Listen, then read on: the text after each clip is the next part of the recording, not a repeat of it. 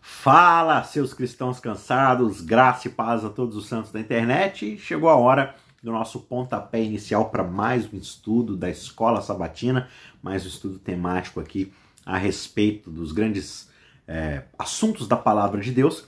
E nesse trimestre, nesse último trimestre, o quarto trimestre de 2022, a gente está estudando sobre vida, morte e eternidade. O plano de Deus para nossa existência, o que deu errado, os efeitos da morte na nossa vida mas a esperança, a certeza que existe uma vida eterna por causa daquilo que Cristo fez. Né? Na semana passada, a gente estudou um pouco sobre uh, as evidências a respeito do, da ressurreição de Cristo, um fato consumado, que era a grande esperança do Antigo Testamento, que olhava para frente e almejava pela esperança da ressurreição em Cristo.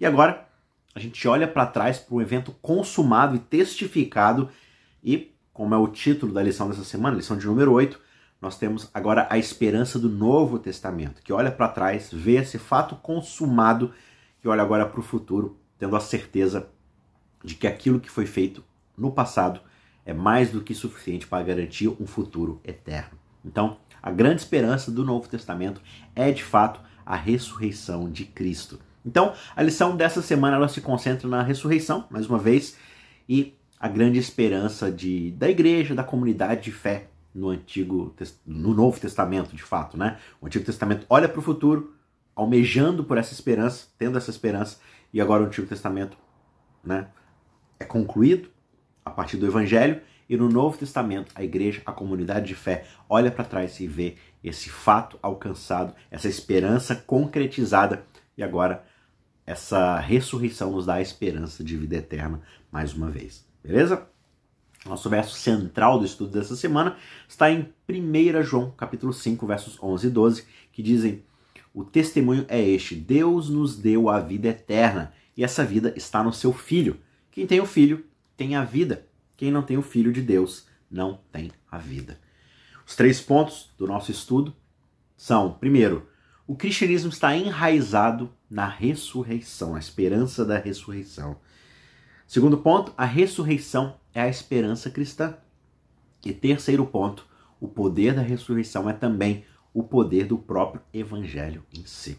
Então a gente vai passar por esses três pontos nesse nosso pontapé e vai ser bastante interessante conhecer um pouquinho mais de cada um desses assuntos, desses tópicos, que resumem basicamente aí o nosso estudo do guia eh, da lição da Escola Sabatina. Antes da gente ir, de fato, para o primeiro tópico desse nosso estudo, eu quero encarecidamente, mais uma vez, passar por aquele momento que é meio chatinho, mas que é muito importante para a sobrevivência desse canal e daquelas pessoas que promovem conteúdo na internet. Por favor, considerem se inscrever no nosso canal se você ainda não é inscrito, assinar as notificações para ficar por dentro sempre que um vídeo sai, sempre que um conteúdo novo é lançado. E inclusive eu já falei, ano que vem a gente vai ter bastante conteúdo novo aí, bastante coisa interessante, aulas, palestras, sermões. Então você não pode ficar de fora disso. E se você considerar durante esse vídeo ou ao final dele, né? É bom se você puder fazer agora, porque talvez no final você vai se esquecer. Mas se você entender que esse vídeo te abençoou, te edificou de alguma forma, considere deixar o seu like, né, o seu gostei, para poder ajudar o YouTube a entender que esse vídeo é relevante e ele deve recomendar também para outras pessoas e dessa forma você também ajuda o canal compartilhando bênçãos com outras pessoas, tá certo? Então, por favor, ajuda a gente aí nesse processo e, se você puder, deixe também o seu comentário nesse vídeo, tá certo? Primeiro ponto, então, do nosso estudo dessa semana é que o cristianismo está enraizado na doutrina ou na promessa ou na esperança da ressurreição. O apóstolo Paulo, né, o grande escritor ali do Novo Testamento, ele é muito enfático quando ele afirma que a crença na cruz sem a ressurreição não tem o menor sentido. Não é tipo assim, ah, Jesus morreu por mim, isso basta. Não. Porque se ele só morreu e não ressuscitou, qual que é o sentido? Tudo que resta para nós é o mesmo destino, a morte. O que, que isso muda de fato na nossa realidade? A gente já vai morrer. Por isso Paulo diz: se os mortos não ressuscitam, se não existe a certeza da ressurreição, se a ressurreição não é um fato que vai acontecer, não é algo consumado, então significa que Cristo não ressuscitou. E se Cristo não ressuscitou, a fé que nós temos é completamente vã. A nossa pregação é inútil. E nós ainda permanecemos escravizados aos nossos pecados. E se ainda estamos escravizados nos nossos pecados, o destino para isso é a morte. Então, sem a ressurreição, não há nada para nós como cristãos. Talvez uma vida moral, talvez uma vida melhor, mais ética aqui nesse mundo, mas depois a morte. E nada depois disso. Então, crer somente nessa vida aqui no agora não só torna a nossa fé algo inútil, como também faz com que a nossa realidade seja algo extremamente cruel. Se a nossa esperança em Cristo se limita apenas a essa vida, ele vai dizer no verso 19, nós somos as pessoas mais infelizes deste mundo. Porque, mais uma vez, não existe um depois, não existe mais nada. Esse aqui é o aqui, é o agora, é tudo que resta. Então a gente não deveria nem estar tá perdendo tempo com moralidade, com ética. A gente deve simplesmente fazer aquilo que nos deixa feliz, que nos deixa satisfeitos, porque a finitude vai nos alcançar. A morte é tudo que nos resta. Qual que é o objetivo? Para que aperfeiçoar o caráter? Para que desenvolver um relacionamento com Deus? Se tudo vai cessar um dia. Portanto, sem a esperança concretizada da ressurreição, todo o resto da promessa bíblica é inútil. Só que graças a Deus, o Evangelho vai dizer para a gente que Cristo ressuscitou. E porque ele ressuscitou, nós temos a esperança de que isso um dia vai ocorrer conosco, mesmo se antes dele voltar, nós mesmos acabarmos morrendo. Então, esse é o ponto de número dois. Toda a base da crença cristã se solidifica a partir da ideia da ressurreição. O que leva a gente para o ponto de número dois, que é a ressurreição é de fato a grande esperança cristã. É a base sólida em qual nós construímos e arquitetamos toda a nossa esperança cristã. Quando o apóstolo Paulo é, ele está enfrentando um julgamento por causa da sua fé, ele consistentemente testemunha que a sua esperança estava na ressurreição.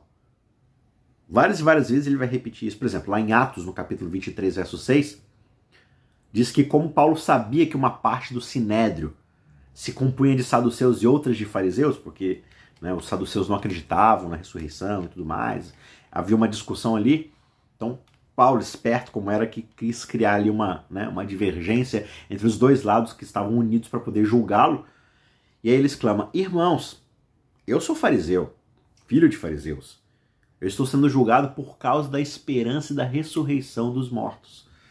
Então, muito perspicazmente aqui, ele joga ali o, um ponto de divergência entre os dois grupos, mas era algo em que ele acreditava. Olha, só que na verdade é um julgamento por causa da minha crença. E a minha crença é a esperança de que Cristo ressuscitou dos mortos. Por um lado, os saduceus não acreditavam em vida após a morte de forma alguma. Por outro lado, os fariseus, por mais que acreditassem na ressurreição, eles não acreditavam ou não queriam acreditar que Jesus havia sido ressuscitado. Então os dois grupos começam a brigar e tiram o foco de Paulo por alguns instantes. Né? Então, muito interessante. Lá no capítulo 24, versos 14 e 15, ele continua dizendo que assim eu sirvo ao Deus de nossos pais, acreditando em todas as coisas que concordam com a lei e os escritos dos profetas, tendo esperança em Deus, como também estes a têm, de que haverá ressurreição tanto de justos como de injustos. Mais uma vez, Paulo reafirma a sua crença de que haverá ressurreição, de que é uma certeza, de que é um fato consumado que há de acontecer no futuro. E também o próprio Jesus, ele reafirma essa promessa que é dada pelo próprio Deus. Jesus diz que de fato a vontade do seu Pai é que todo aquele que vir o Filho e nele crer vai ter a vida eterna, e eu o ressuscitarei no último dia. Está em João capítulo 6, verso 40. Essa é uma promessa do Pai que o Filho irá cumprir, porque ele mesmo experimentou essa ressurreição. Então, essa esperança é para ser uma fonte de conforto para os crentes. Quando a gente enfrenta dificuldades, quando tudo parece fechado e o desespero bate porque talvez não exista nada melhor para nós depois, não existe um futuro diante de nós, que tudo que nos cerca é a morte e que talvez eu tenha perdido um ente querido, um amigo, alguém muito próximo de mim. E isso me causa alguma certa desesperança. Eu devo me confortar justamente com a esperança da ressurreição. Lá em Tessalonicenses, os cristãos estavam sendo perseguidos à torta e à direito, estavam sendo mortos, presos, e muitos ali estavam perdendo as suas esperanças, porque será que vale mesmo a pena servir a Jesus? Porque a gente está sendo perseguido, a gente está perdendo tudo, a gente está vendo aqui os nossos entes queridos morrendo, padecendo. E aí Paulo escreve a sua carta aos Tessalonicenses dizendo do seu sofrimento, dizendo do sofrimento de outros discípulos.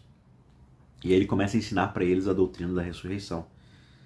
E aí num texto muito bonito Paulo vai dizer: o Senhor mesmo, o próprio Jesus ressuscitado, dada a sua palavra de ordem, ouvida a voz do arcanjo e ressoada a trombeta de Deus, descerá ele mesmo dos céus e os mortos em Cristo ressuscitarão primeiro. E depois nós, os vivos, aqueles que ficarmos, seremos também arrebatados juntamente com estes, os mortos ressuscitados, entre as nuvens para o encontro com o Senhor nos ares. E assim estaremos para sempre com o Senhor. E aí Paulo conclui o capítulo dizendo: Portanto, consolem uns aos outros com essas palavras. Quais palavras? De que a ressurreição é uma promessa garantida. O próprio Senhor Jesus ressuscitado vai nos ressuscitar para estarmos com eles, com ele, né? Lá nas nuvens um dia. Essa é uma grande esperança e com certeza uma grande fonte de consolo quando tudo ao nosso redor parece perdido.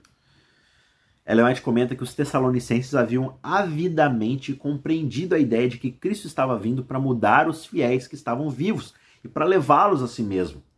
Eles haviam guardado cuidadosamente a vida de seus amigos para que não morressem e perdessem a bênção que esperavam receber na vinda do seu Senhor. Só que um após outro, seus entes queridos haviam sido tirados deles.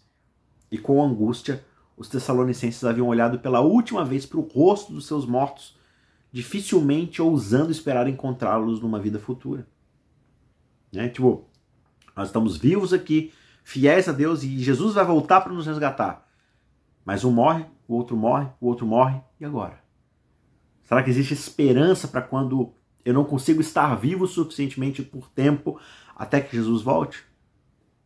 O que é que aconteceu com esses que morreram? Paulo então escreve: olha, conforte, confortem-se uns aos outros com a esperança de que estes que morreram não perderam a promessa. Pelo contrário, a promessa é justamente aquela que Cristo disse: Eu o ressuscitarei no último dia. Anjos, Ellen diz, no outro texto, reúnem seus eleitos dos quatro ventos, ou seja, de qualquer canto da terra, de um extremo ao outro do céu. Crianças pequenas são levadas pelos anjos santos aos braços de suas mães. Amigos há muito separados pela morte são unidos nunca mais se separam e com cânticos de alegria sobem juntos para a cidade de Deus. Está lá em Grande Conflito, página 645. Essa é a grande promessa que é encontrada em todas as Escrituras. Jesus e Paulo foram claros de que aqueles que haviam morrido ainda não estavam no céu com Cristo, mas que era uma questão de tempo até que Jesus voltasse para ressuscitá-los. Ainda há aqueles que interpretam essa passagem de 1 Tessalonicenses como ensinando que Jesus trará de volta os espíritos mortos com ele quando ele vier. Só que isso não é o que a passagem ensina. Veja, algumas versões dizem: assim acreditamos que Deus levará de volta com Jesus aqueles que morreram acreditando nele. Outra versão diz: mesmo assim, Deus, a versão ampliada, né, Deus da mesma forma, ressuscitando-os dentre os mortos, trará com ele aqueles, os crentes, que adormeceram em Jesus. Sabendo que daquele, né, ou sabendo que aquele que ressuscitou o Senhor Jesus também nos ressuscitará com Jesus e nos apresentará juntamente com vocês. Segundo os Coríntios 4, verso 14. A mesma verdade apresentada numa outra carta de Paulo para uma outra comunidade garante exatamente isso. Aquele que ressuscitou Jesus ressuscitará com Jesus aqueles que creem no Filho de Deus e nos apresentará juntamente com vocês, ou seja, aqueles que estiverem vivos.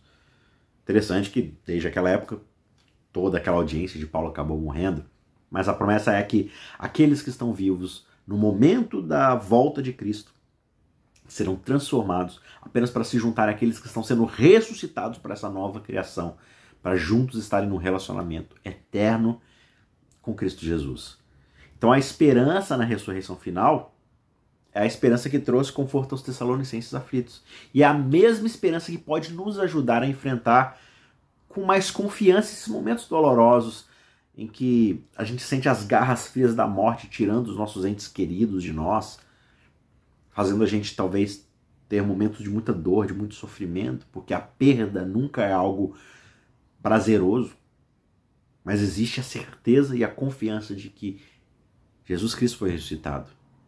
E esse mesmo poder que o ressuscitou trabalhará em nosso favor se nós morremos acreditando em Jesus Cristo. O que leva a gente ao terceiro e último ponto, de que esse poder da ressurreição esse poder de trazer nova vida aonde havia morte, é o mesmo poder do Evangelho.